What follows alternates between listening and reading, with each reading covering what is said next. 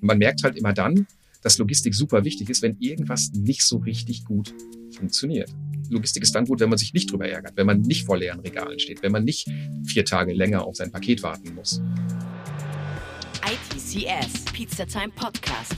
Cheesy questions and juicy answers for the tech community. Hi und herzlich willkommen zum ITCS Pizza Time Tech Podcast. Wir sind hier mit Timo Hündler. Er ist Team Lead Data Analytics Blue. Das ist mal ein Titel bei Renus Logistics.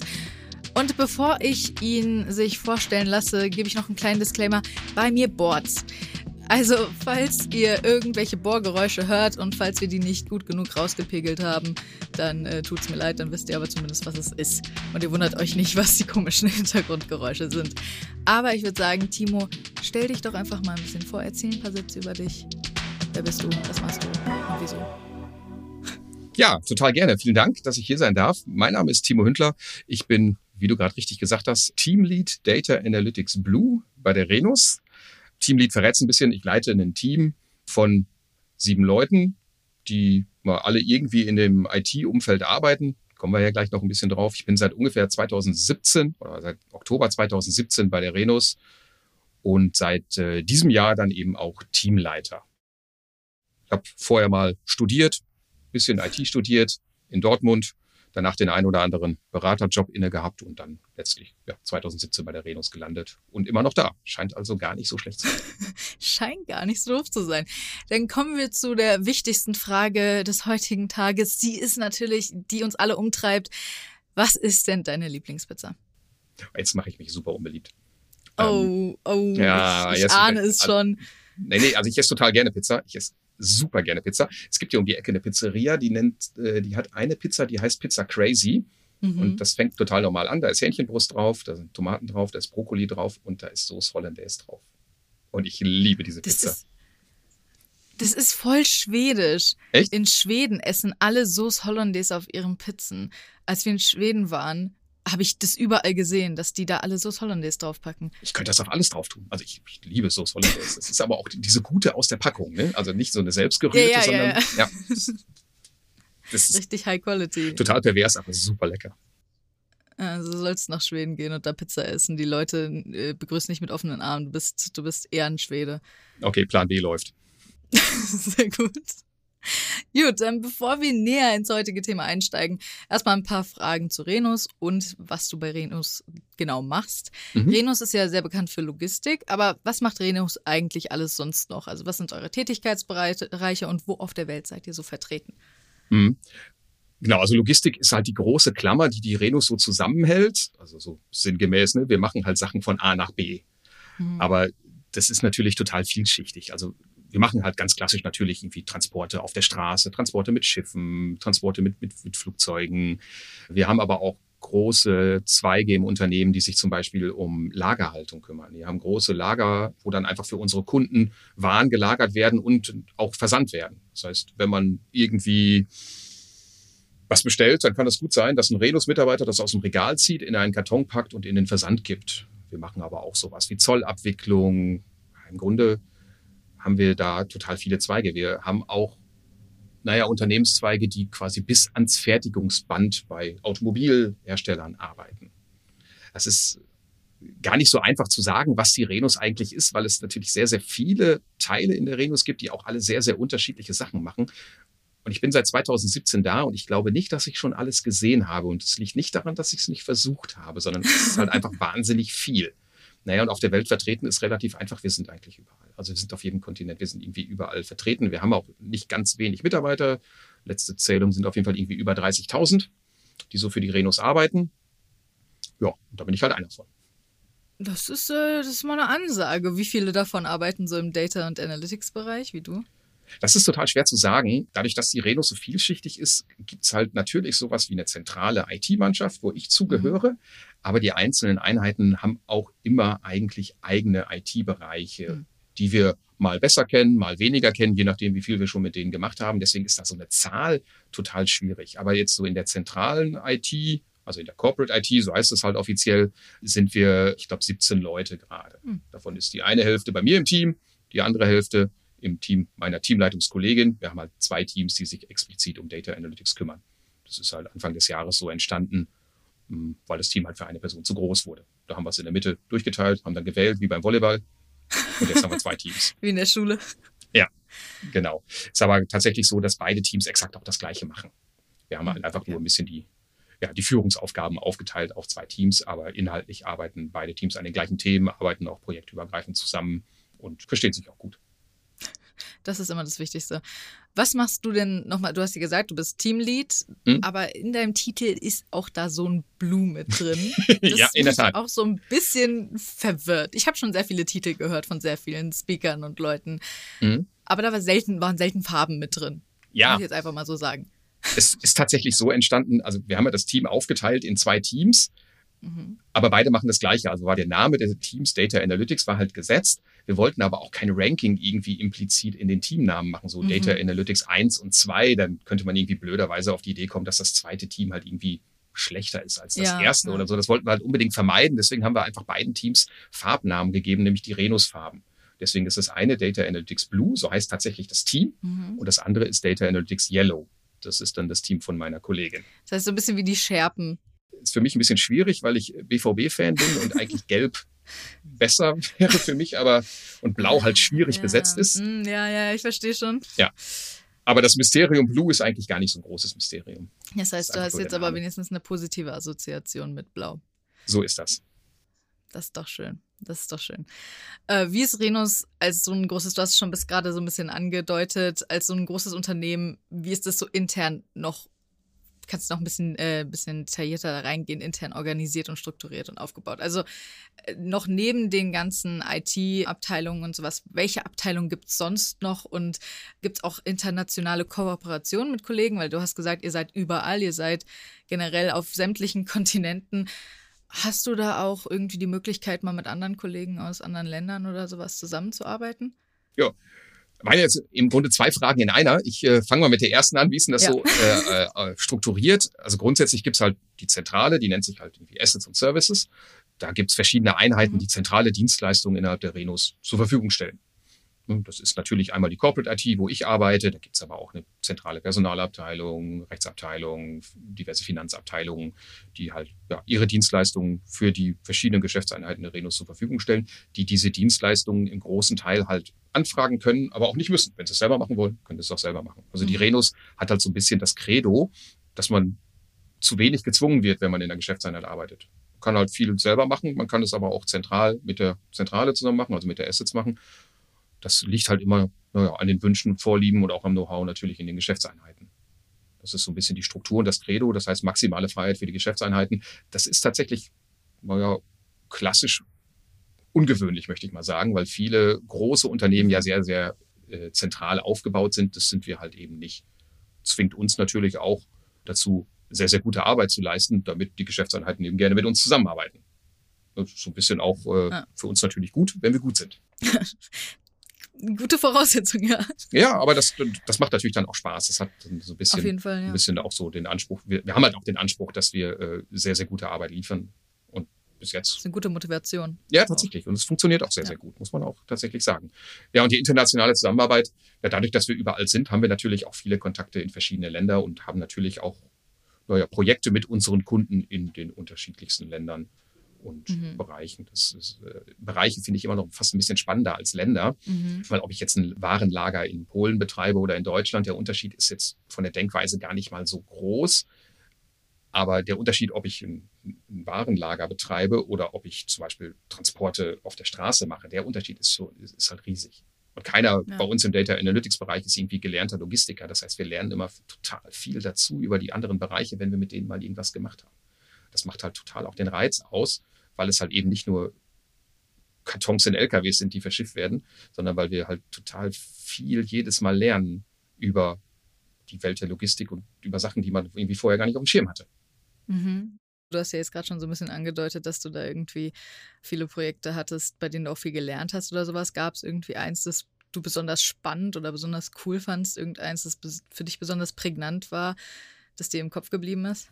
Ja, da gibt's natürlich mehrere. Aber eins, was so auch so eins der ersten Projekte war, wo ich so richtig tief eingestiegen bin, das war halt tatsächlich die Kennzahlen für so ein Warenlager. Das war mhm. dann in Polen. Und naja, im Grunde, so als naiver Mensch geht man dran und denkt sich, okay, das sind jetzt irgendwie Regale, dann sind da die Sachen drin und, ja Gott, was ist, denn da für Kennzahlen? ist ja irgendwie äh, total einfach, ja. Dann packt man die Sachen ins Regal und wenn das jemand bestellt, holt man es aus dem Regal, packt es in Pakete, schickt's weg. Und, und so ist es halt tatsächlich nicht, weil da ja viel mehr dazugehört. Ne? Man muss ja erstmal planen, wie viel Platz habe ich denn noch in den Regal? Ne? Wenn jetzt morgen die LKWs kommen, kann ich das überhaupt irgendwo hinpacken? Dann hat man natürlich auch eine Menge Effizienzparameter, über die man nachdenken möchte. Sowas wie, äh, okay, welche Artikel werden denn oft zusammenbestellt? Da macht es ja vielleicht Sinn, die nebeneinander in Regale zu legen oder zumindest so zu legen, dass die Routen durch das Lager möglichst optimal sind. Und das sind so Sachen, über die habe ich mir vorher nie Gedanken gemacht. Das kommt dann erst immer in so Projekten, wenn die Leute dann erzählen, wie sie arbeiten und wo die Probleme sind. Und dann lernt man halt, wie so ein Lager tickt. Es ist auch mhm. tatsächlich so, dass in der Vor-Corona-Zeit sind wir immer zu Projektstart immer an die Standorte gefahren, um uns das mal anzugucken, weil wir halt eben keine Logistiker sind, um zu verstehen, wie die ihr Geld verdienen. Damit wir halt auch möglichst gut unterstützen können bei deren Problemstellung, damit wir das halt auch verstehen. Mhm. ist halt tatsächlich auch so, dass man immer erstmal die Sprache lernen muss. Ob ich jetzt mit Controllern arbeite oder mit Lager, Betreibern, die haben halt alle ihre eigenen Sprachen. Da muss man halt erstmal so ein bisschen reinkommen in diese Denkweisen. Hm, das, das finde ich immer super spannend, weil ich halt auch total gerne neue Sachen lerne. Das ist halt ja. ja ist super interessant. Das ist der so Job eigentlich, um neue Sachen zu lernen. So. Ja, total. Also das, das meint man ja irgendwie gar nicht, weil das ist halt irgendwie Logistik. Ja, das hat jetzt irgendwie kein innovatives Image. Das ist jetzt irgendwie auch nie groß im Fokus von vielen Leuten manchmal. Mal mehr, mal weniger. Man riecht sich drüber auf, wenn die Supermarktregale mal wieder leer sind oder so. Aber es ist halt tatsächlich für mich ein Punkt in, also in meiner Arbeitshistorie, wo ich tatsächlich bin, gerade wo ich am meisten neue Sachen gelernt habe, weil ich so viele mhm. unterschiedliche Dinge halt sehe. Und es ist irgendwie alles Logistik, aber alles unterschiedlich. Ja. Weil letztendlich ist ja auch irgendwie jede Art von Logistik und jeder, jedes Problem irgendwie anders. Ja. Jeder hat ein unterschiedliches Problem und für jedes Problem braucht man eine andere Lösung. Ja, ganz genau. Unser Thema ist ja aber eigentlich auch Business Intelligence. Ja. Und da will ich ein bisschen genauer wissen, was ist das eigentlich und mhm. wozu dient es? Ja, das ist äh, eine spannende Frage. Ich hoffe, die Hörer haben jetzt zweieinhalb Stunden Zeit für meine Antwort. also, ich bin den ganzen Tag hier. Dann ist ja gut. Also, ich würde tatsächlich gar nicht Business Intelligence definieren, sondern eher wie wir bei der Renus Business Intelligence mhm. verstehen und einsetzen. Das sind gerade jetzt in den beiden Teams, Data Analytics, eigentlich zwei große Standbeine. Das eine Standbein ist eine Art Kennzahlen-Reporting aus den verschiedensten Bereichen. Hm, kann man sich vorstellen, dass man, wenn man jetzt so ein Lager betreibt, dass man ja gerne Kennzahlen wissen möchte. Zum Beispiel, wie viel Platz habe ich denn noch in Regalen? Oder wie pünktlich waren die Anlieferungen? Wie pünktlich ist der Versand? Das sind ja alles interessante Informationen und in der Regel hat so ein Lager halt ein Warenmanagementsystem. Da sind diese ganzen Transaktionen drin, da ist jede Bestellung drin, jede Anlieferung drin. In der Regel hat man da aber keine gute Auswertung, die man zur Steuerung des operativen Geschäfts nutzen kann oder die man vielleicht auch für die Geschäftsführung oder für den Vorstand braucht, um zu zeigen, bei uns läuft es gerade ziemlich super. Und das ist der Punkt, wo wir unterstützen können. Wir nehmen diese Daten aus den Quellsystemen raus, ja, wir holen sie da ab, speichern die bei uns in einem Data Warehouse und setzen da dann grafische Reports drauf, wo man dann auf einen Blick schnell erkennen kann, oh, guck mal, dieser Lieferant ist aber besonders pünktlich oder unsere äh, Versandquote ist absolut im akzeptablen Bereich, alles innerhalb von 48 Stunden versendet oder so. Das ist halt, naja, aus den nackten Daten schwierig zu erkennen und unser Job ist es halt, das so aufzubereiten, dass es sehr einfach zu erkennen ist. Weil gerade die Leute, die diese Kennzahlen natürlich interessieren, auch sehr, sehr wenig Zeit haben, sich intensiv damit zu beschäftigen, weil die halt einfach mit mhm. anderen wichtigen Dingen beschäftigt sind. Ja. Und der spannende Teil ist da eigentlich einmal das Abholen der Daten. Das kann dann aus dem Warenmanagementsystem sein, aber im Grunde aus jeglichem System, wo irgendwelche Daten gespeichert werden, holen wir die ab, speichern die, wie gesagt, in den Data Warehouse. Gerne auch aus unterschiedlichen Systemen und führen die dann da zusammen. Wir müssen die dann aufbereiten, Fehler beheben, die Daten bereinigen und so weiter, damit halt hinterher vernünftige und auch belastbare Auswertungen entstehen. Das ist so der eine Teil dessen, was wir tun. Der mhm. zweite Teil dessen, was wir tun, ist na, im Grunde noch gar nicht so alt. Das machen wir jetzt so seit zwei oder drei Jahren, ist so der Idee entsprungen, okay, wir haben jetzt diese Daten ja eh schon für viele Kunden bei uns liegen. Und bis jetzt zeigen wir nur, was irgendwie in der Vergangenheit passiert ist, vielleicht gerade oder was bis genau jetzt passiert ist. Und das ist der logische Schritt ja, irgendwie zu entscheiden, was machen wir mit diesen Daten noch? Also vielleicht kann man damit ja in die Zukunft blicken. Und da sind wir dann im Bereich Machine Learning. Wir nehmen halt diese Daten und sagen Sachen vorher. Mit verschiedensten Machine Learning Technologien, um zum Beispiel einen Standort zu sagen, okay, nächste Woche hast du, keine Ahnung, 7400 Bestellungen. Dann können die ihre Ressourcen planen. Oder wir sagen vorher, welche Artikel gerne miteinander bestellt werden, damit die irgendwas optimieren können. Oder wir sagen generell Geschäftsentwicklungen vorher. Das ist im Grunde so der zweite Teil dessen, was eben die beiden Data Analytics Teams so tun. Klingt nach einem sehr aufwendigen, aber auch sehr interessanten Job und sehr wichtigen Job. Aber ihr seid ja ein sehr großes und wie du schon gesagt hast, global agierendes Unternehmen. Das heißt, da gibt es einiges an Daten. Ja. Und wie sammelt ihr diese Daten aus den ganz verschiedenen Systemen? Also, das ist wahrscheinlich schon eine ziemliche Aufgabe. Das ist eine ziemliche Aufgabe und da haben wir ja auch Experten, die da extrem gut drin sind. So das Einfachste, was man immer machen kann, ist irgendwie eine Datenbank anzapfen. Die meisten operativen Systeme speichern die Daten halt in der Datenbank mhm. und da holen wir die dann ab. Da ähm, mhm. gibt es sowas wie einen ETL, Prozess. Das E steht für Extract, das T für Transform und das L für Load. Und das ist halt im Grunde im Data Analytics Bereich oder im Business Intelligence Bereich eine standardisierte Vorgehensweise. Und naja, nach diesem Schema holen wir die Daten dann ab in definierten Intervallen, keine Ahnung, einmal täglich oder alle halbe Stunde, je nachdem, wie aktuell denn hinterher die Auswertungen auch sein sollen und transformieren die Daten dann. Das heißt, wir bereiten die so auf, dass sie vernünftig auswertbar sind. Das sind sie in der Regel halt in so einem Warenhausmanagementsystem, sind die halt nicht direkt vernünftig auswertbar, sondern das ist halt dafür optimiert, dass da die ganzen Transaktionen drin gespeichert sind. Um die vernünftig auswertbar zu machen, muss man die mal transformieren, vielleicht auch mit was anderem verbinden. Das heißt, ich habe vielleicht die Kundendaten in dem einen System und die Bestelldaten in dem anderen, muss man die nochmal miteinander verbinden, schon mal ein bisschen was vorberechnen. Und das ist halt ein Teil, der sehr viel Handarbeit erfordert, der auch relativ IT-lastig ist, weil man sich natürlich mit Datenbanken gut auskennen muss, vielleicht mit so Datenbanksprachen, SQL gut auskennen muss, um dann hinterher vernünftige Daten und Informationen zu haben, auf die man die Reports setzen kann. Mhm. Ja, weil es ist bestimmt sehr aufwendig, diese ganzen Datenmengen überhaupt zu pflegen, säubern, aufzubereiten und das Ganze, das ist schon. Ja, Datenqualität ist natürlich immer irgendwie so ein Punkt. Ne? Wir haben halt oft Systeme, wo wir immer erstmal schauen müssen, wie ist denn überhaupt die Qualität der Daten lohnt oder kann man daraus überhaupt vernünftig eine Auswertung erstellen, die dann halt tatsächlich ja. auch stimmt und, und, und belastbar ist. Und da muss man halt so ein bisschen was, äh, manchmal so ein bisschen sensibilisieren für die naja, Besitzer dieser Systeme. Manchmal kann man aber auch einfach ja. äh, im Transformationsprozess schon sehr, sehr viel bereinigen. Es geht irgendwie über Datumsformate oder hin zu naja, sowas wie, okay, in, in diesem Datensatz haben wir jetzt für den siebten, vierten und den achten, vierten überhaupt keine Daten drin. Dann würden die halt fehlen. Wenn ich aber eine historische Auswertung machen will, bedeutet das vielleicht, dass da einfach keine Bestellungen waren.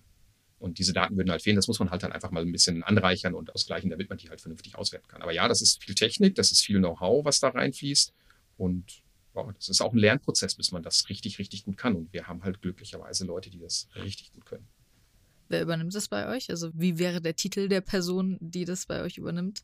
Äh, wir unterscheiden in den Titeln eigentlich gar nicht. Das sind äh, bei uns Data Analysts nennen wir die oder Business okay. Intelligence Consultants. Titel sind bei uns eher so nicht ganz so wichtig, sag ich mal. Ja, es geht mehr so ja. darum, wie würde ja. man sich da bewerben? Für ja. welche Stelle, wenn man das machen würde?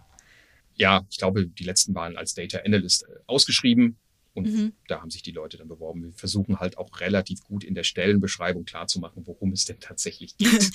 was machst du bei uns? Genau, was das machst du bei immer uns? schon und, ganz gut. Und was tun wir denn eigentlich für dich? Ist halt auch immer natürlich spannend, weil es, ne, ja. wir, wir, wissen natürlich auch, die Leute kommen nicht zu uns gerannt, weil wir die Renos sind, weil wir ja auch als IT-Arbeitgeber gar nicht so richtig auf der Landkarte sind. Wir sind ja mhm, Logistiker. Mhm, ja. Da weiß man ja gar ja. nicht, dass wir irgendwie geilen Kram in der Logistik machen oder in der IT machen.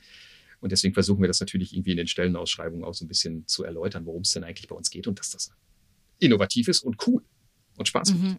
Und spannend und, und vielfältig, ja. Ja, genau, Fall. ja, genau. Ja. Ich habe ja eben gerade schon die Frage gestellt, wozu das Ganze überhaupt dient. Aber jetzt noch mal ein bisschen konkret, was für mhm. Schlüsse könnt ihr aus diesen Daten ziehen? Mhm.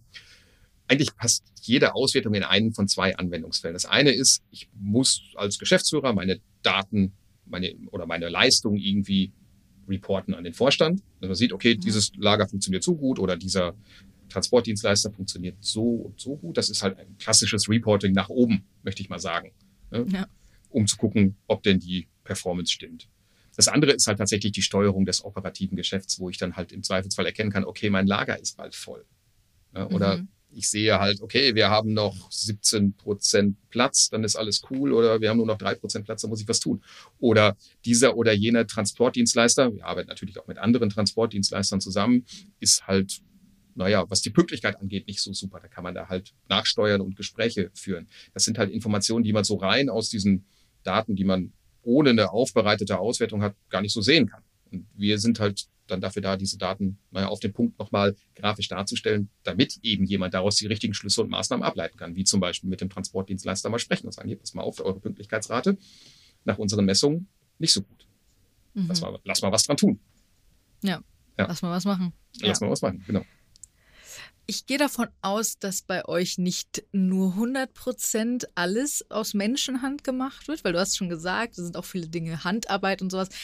Aber ich denke, dass ihr wahrscheinlich auch vielleicht ein bisschen, ein bisschen Computer an manche Dinge setzt, so zum Beispiel Optimierung oder sowas. Äh, zu gucken, hey, wie kann man vielleicht ein paar Dinge in der Zukunft verbessern und die Verarbeitung davon, läuft die technologisch ab oder sitzt da überall auch ein Mensch dran, der sich das anguckt?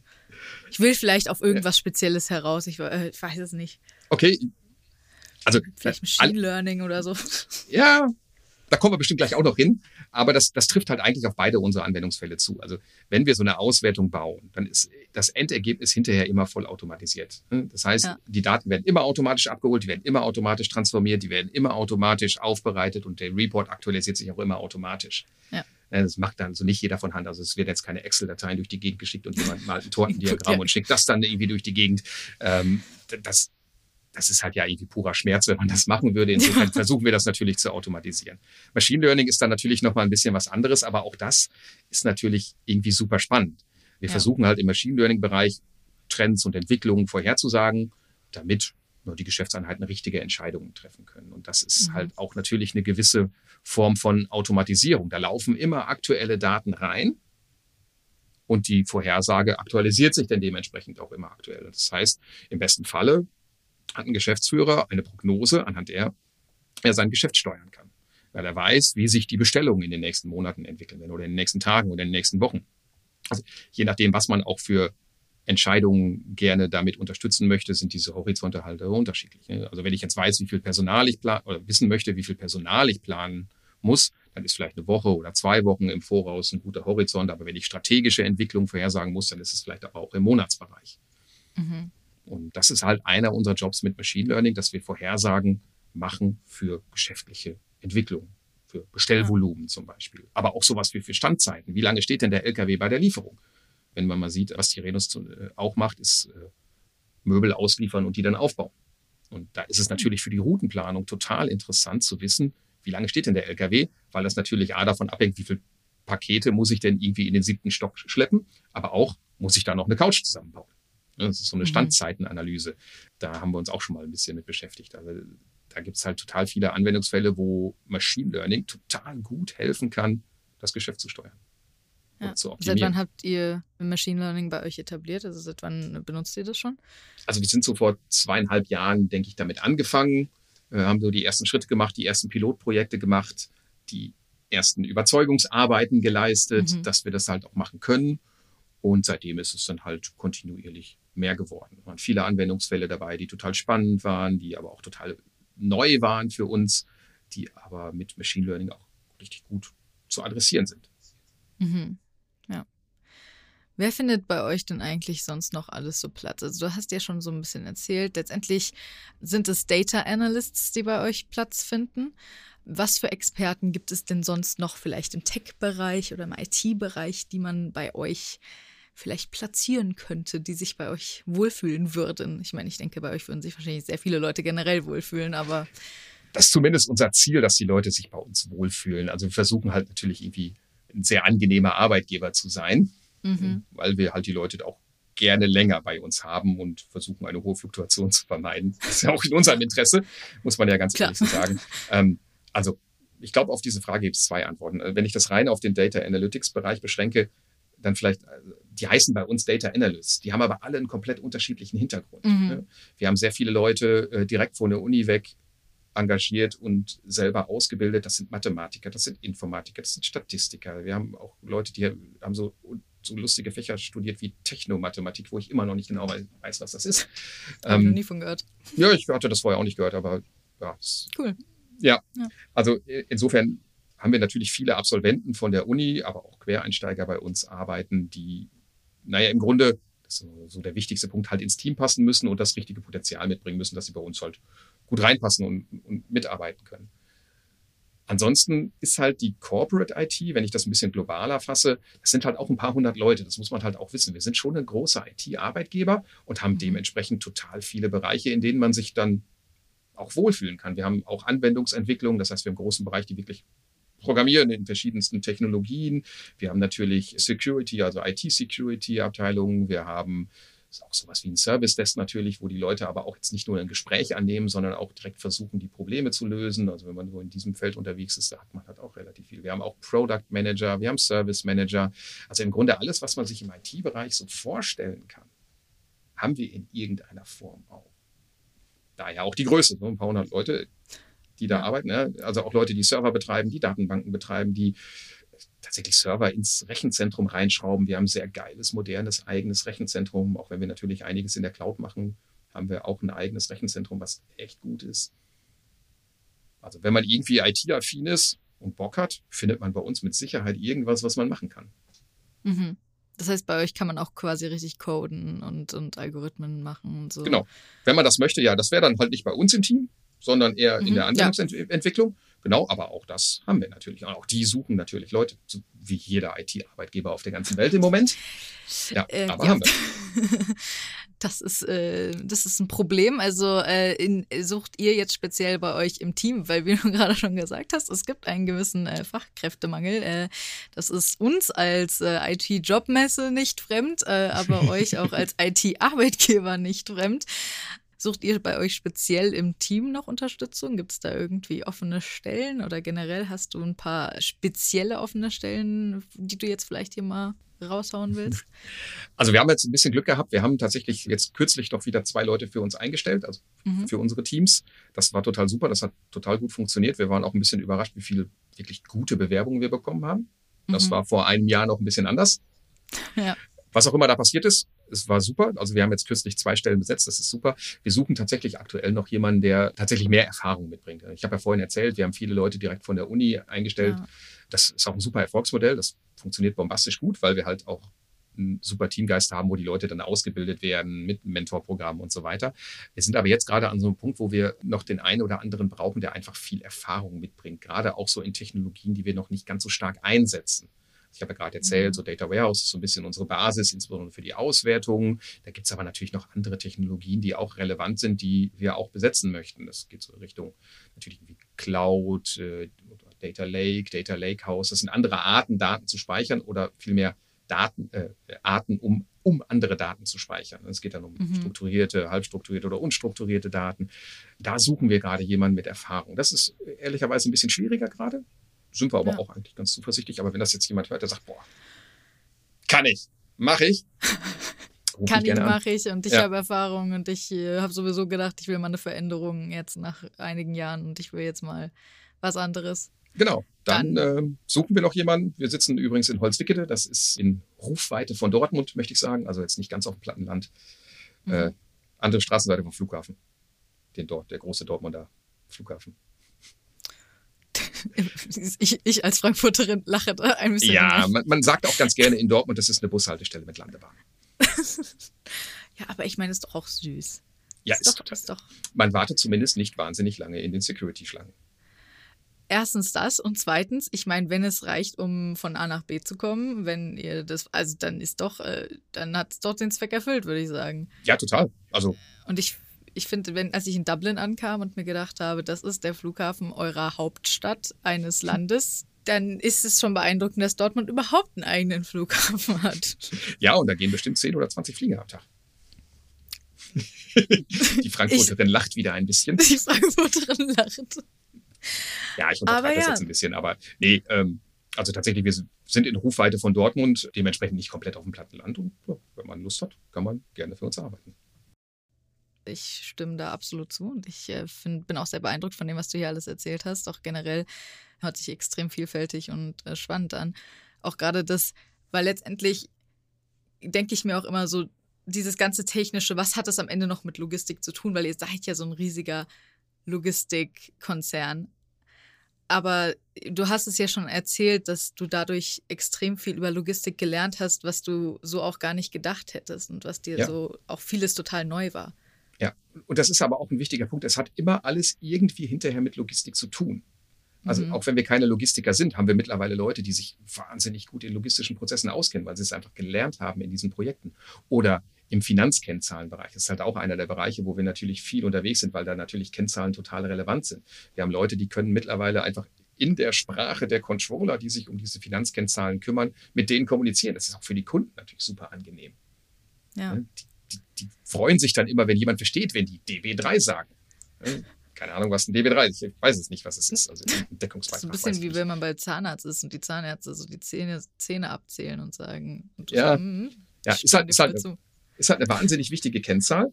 Und wir haben halt Leute mittlerweile, die da so firm sind, dass die in deren Sprache mit denen reden können und da freuen sich die Kunden. Das ist aber auch ein bisschen unser Anspruch, dass wir am Ende vom Projekt, also spätestens am Ende vom Projekt verstanden haben, wie deren Geschäft funktioniert, damit wir beim nächsten Projekt nicht wieder bei Null anfangen müssen, sondern im Grunde schon mal ein grobes Verständnis haben über die Art und Weise, wie die arbeiten. Das macht es ja. halt, halt für alle Seiten angenehmer, wenn man nicht erst eine gemeinsame Sprache finden muss. Ja, auf jeden Fall. Ich glaube, es ist einfach cool, irgendwie so spielerisch in der Form über ein Thema zu lernen. Also ihr lernt es ja, ohne es wirklich aktiv teilweise zu lernen. Also ihr müsst euch nicht hinsetzen und dieses Thema unbedingt pauken oder sowas, sondern teilweise ihr lernt es halt einfach im, im Prozess, dadurch, dass ihr mit den Leuten auch irgendwie arbeitet, lernt ihr alle möglichen Prozesse und lernt alles Mögliche über diese Themen. Und ich glaube, ja. dadurch verstehst du doch auch so irgendwie die Welt ein bisschen besser, oder? Ich habe das Gefühl, durch Logistik. Logistik ist über irgendwie überall drin. Und dadurch versteht man so ein bisschen alles, was so im Hintergrund passiert, so ein bisschen ja. besser. Ja. Also wir lernen natürlich hauptsächlich auch deswegen viel, weil wir sehr viele dumme Fragen stellen. Wir sagen ja. das immer auch zu Projektstart, äh, dass wir wahnsinnig viele dumme Fragen stellen und dass sie sich bitte melden sollen, wenn wir anfangen zu nerven mit unseren dummen Fragen. Mhm. Aber das ist, ja klar, das ist natürlich was anderes, als sich jetzt irgendwie vor den Rechner zu setzen und irgendwelche äh, Videos zum Thema Logistik zu schauen, sondern ne, wir lernen ja. das halt durch, durch die Arbeit mit unseren Kunden, die halt Logistik machen und durch viele Fragen. Ja. ja. Ja, und ansonsten ist Logistik halt immer dann richtig gut. Das ist mein persönliches Gefühl, wenn man sie halt nicht wahrnimmt. Also als, End, als ja. Endkunde. Ja. Äh, Logistik ist dann gut, wenn man sich nicht drüber ärgert, wenn man nicht vor leeren Regalen steht, wenn man nicht vier Tage länger auf sein Paket warten muss. Und wenn man nicht da anrufen muss und sich beschweren muss. Ja. Genau. Aber man merkt halt immer dann, dass Logistik super wichtig ist, wenn irgendwas nicht so richtig gut funktioniert. Das, das, ja, wenn halt die Regale leer sind, wenn die Pakete später kommen, wenn irgendwas nicht verfügbar ist, dann ist ganz oft halt irgendwo auch ein logistisch, logistisches Problem. Mhm. Das kommt halt vor. Und das versuchen ja, wir natürlich irgendwie zu vermeiden. Aber manchmal ist es nicht zu vermeiden, wenn mal jemand seinen Tanker quer in einem, in einem Kanal parkt, äh, dann ist halt schwierig. Dann, dann kommen da halt keine Schiffe mehr durch. Ne? ihr könnt nicht fliegen. Fliegen habt ihr noch nicht gelernt. Also ich meine mit einem Auto, mit einem Oder mit, mit, einem Containerschiff, genau. Also war ja mal ja, so, so. Äh, die, die Evergiven, die dann in so einem ja, in so einer äh, Meerenge geparkt hat äh, oder irgendwie auf Grund gelaufen ist. Und dann ah, war stimmt, echt ja. einmal die weltweite Logistik auf den Kopf gestellt, weil das einfach super Nadelöhr ist. Das kann aber ja. keiner beeinflussen in dem Fall. Aber dann merkt man halt, wie wichtig Logistik eigentlich ist, wenn es nämlich dann nicht ja. mehr so richtig funktioniert, wie man es gewohnt ist. Ja, mit Machine Learning könnt ihr ja versuchen, so ein paar Sachen davon irgendwie ähm, vorzubeugen oder irgendwie genau. ein bisschen euch darauf vorzubereiten. Denkst du, da ist noch Luft nach oben? Hast du so explizite Dinge, die du denkst, da ist noch Luft nach oben, das könnte man noch verbessern? Oder denkst du, ihr seid auf einem guten Weg? Ja, eigentlich beides. Ne? Also wir sind auf einem guten Weg, so aber, für, aber es, es, geht halt immer noch besser. Ne? Es geht ja im Grunde darum, beim Machine Learning auch, auch so ein bisschen die Einflussfaktoren auf die Vorhersage irgendwie ein Gefühl dafür zu kriegen. Ja, das ist mhm. natürlich immer irgendwie so die Historie. Ne? Früher, äh, in den letzten Monaten sind so und so viele Bestellungen gekommen, also können wir das irgendwie in die Zukunft vorhersagen. Das, das sind so historisch bedingte Einflussfaktoren. Das Weihnachtsgeschäft ist zum Beispiel. Ne? Das kommt halt immer irgendwie ja. rund um Weihnachten. Ja? Das heißt, das kann man mit Machine Learning vergleichsweise gut auch vorhersagen. Aber es gibt eben auch Einflussfaktoren, die nicht so einfach vorherzusagen sind. Das sind ja, sowas wie externe Marktentwicklung. Also einfach generell, wie ist die Kaufkraft gerade oder wie ist das Business-to-Business-Geschäft gerade? Das versuchen wir halt auch einzubauen in unsere Vorhersagen, damit wir uns nicht nur rein auf die Vergangenheit beziehen, also auf unsere eigenen Zahlen, die in der Vergangenheit angefallen sind, sondern eben auch einen etwas globaleren Blick haben auch so ganz banale Sachen wie eine Inflation, die man vielleicht mit reinrechnet, weil das natürlich auch einen Einfluss auf die Anzahl der Bestellungen hat, gerade so im, im Business-to-Consumer-Geschäft. Mhm. Feiertage. Ne? Das heißt, wenn wir vorhersagen, nächste Woche Mittwoch hast du äh, 748 Bestellungen, da ist aber ein Feiertag, dann ist das erstmal, wenn man die Feiertage nicht berücksichtigt, eine total valide Vorhersage. Die wird aber so nicht eintreffen, weil die einfach diese Bestellung an diesem Tag einfach nicht abarbeiten müssen, weil da halt ein Feiertag ja. ist. Also braucht die keine ja. Personalplanung machen an diesem Tag. Das kann man immer noch weiter optimieren. Und auch da ist es total wichtig, dass wir halt so ein bisschen oder auch ein bisschen mehr das Geschäft der Kunden verstehen, weil da sehr viel Geschäftslogik eben auch drinsteckt. Ja. Wenn der Kunde halt alle vier Wochen eine Inventur machen muss an festen Daten, dann ist das halt wichtig, dass wir das wissen und verstehen, damit wir das in unseren Vorhersagen berücksichtigen können, weil die vielleicht an diesen Tagen mehr oder weniger Personal brauchen oder keine Bestellung abarbeiten oder was auch immer das für Auswirkungen hat. Das ist ein ganz einfaches Beispiel, aber von diesen Beispielen gibt es halt eine bis zu beliebiger Komplexität einfach wissen, was in diesen Vorhersagen mit drinstecken sollte, um die Vorhersagen zu optimieren und besser zu machen. Wir sind aber schon auch ziemlich gut, muss ich sagen. Also so im Prozentbereich. Ne? Das ist halt immer auch die Frage, was ist so angestrebt. Aber äh, wenn man halt sagt, okay, wir können bis auf, keine Ahnung, zehn Prozent Abweichung die Anzahl der Bestellungen vorhersagen, dann ist zehn Prozent Abweichung natürlich nicht perfekt. Das wird aber auch nie funktionieren. Aber das ist was, womit man arbeiten kann, wenn man Personal plant. Ja, auf jeden Fall. Das ist schon echt gut. Ja. Wir haben jetzt sehr viel über Arbeit geredet. Ja. Aber was machst du denn eigentlich, wenn du mal nicht arbeitest, machst du, hast du auch ein Privatleben? Ja, ich habe tatsächlich auch ein Privatleben, Gott sei Dank. Also das ja. ist mir halt auch wichtig. Also gerade so Work-Life-Balance ist mir natürlich irgendwie auch persönlich wichtig. Ich habe eine Tochter, die ist äh, fünf Jahre alt und nimmt natürlich einen Großteil meiner Freizeit ein. Und das mhm. ist unglaublich spannend und, to und toll. Wir denken uns immer ganz lustige Projekte aus. Das letzte, was wir gemacht haben, ist eine Murmelbahn vom Dachgeschoss in den Keller zu bauen. Das ist cool. Solche Sachen. Wir erst in den Baumarkt gefahren, haben die dann geplant und gebaut. Und ansonsten habe ich aber auch einen immer wieder wechselnden Schatz an Hobbys, die ich irgendwie gerne mache. Ich habe ja irgendwie vorhin mal irgendwann erzählt, ich lerne total gerne neue Sachen.